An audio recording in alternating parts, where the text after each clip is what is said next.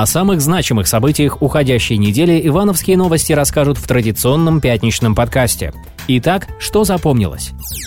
Задержание недели. Начальник службы ветеринарии Ивановской области Хасров Абдулаев давно попал в поле зрения правоохранителей. Его задержанию предшествовала череда обысков. Вместе с главным ветврачом области, возглавляющим службу ветеринарии более 7 лет, задержан его коллега, начальник городской ветстанции Иван Иванов.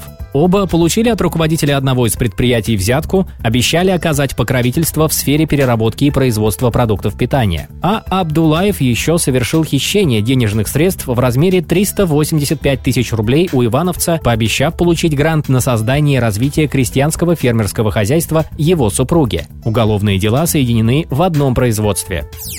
Еще одно громкое дело, которое в будущем может обрасти новыми подробностями, касается криминальной деятельности генерального директора одного из ивановских заводов. Фигурант подозревается в производстве контрафактной продукции – динамометров. Оперативникам удалось задокументировать факт реализации девяти поддельных измерительных приборов и задержать мужчину с поличным.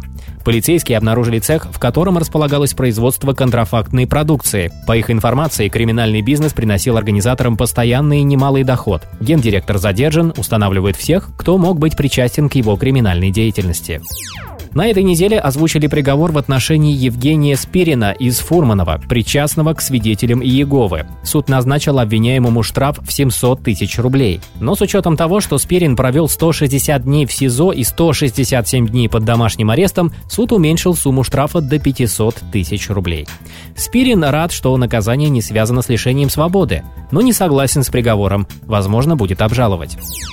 Еще одна новость недели. У ивановского губернатора Станислава Воскресенского заподозрили наличие двойного гражданства. Наличие двойного гражданства подозревают у некоторых депутатов Госдумы, сенаторов и глав регионов. В числе таких губернаторов оказался и глава Ивановского региона Станислав Воскресенский. Впрочем, никаких поводов для беспокойства губернатор не подает. Более того, в хорошем настроении он открыл после реконструкции обновленный железнодорожный вокзал. Во время реконструкции восстановили исторический облик фасада 1932 года, сохранили основные декоративные элементы и стилистику синего и красного залов. Вокзал Иваново является одним из самых современных в России и единственным в стране залом, оборудованным специально для культурных мероприятий. Стройка не останавливалась и во время пандемии.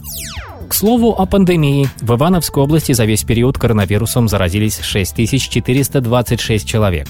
Более 5 тысяч выздоровели, а число умерших от COVID-19 достигло 94 человек. Несмотря на рост летальных случаев в регионе заработали фитнес-центры, непродовольственные ярмарки и фудкорты.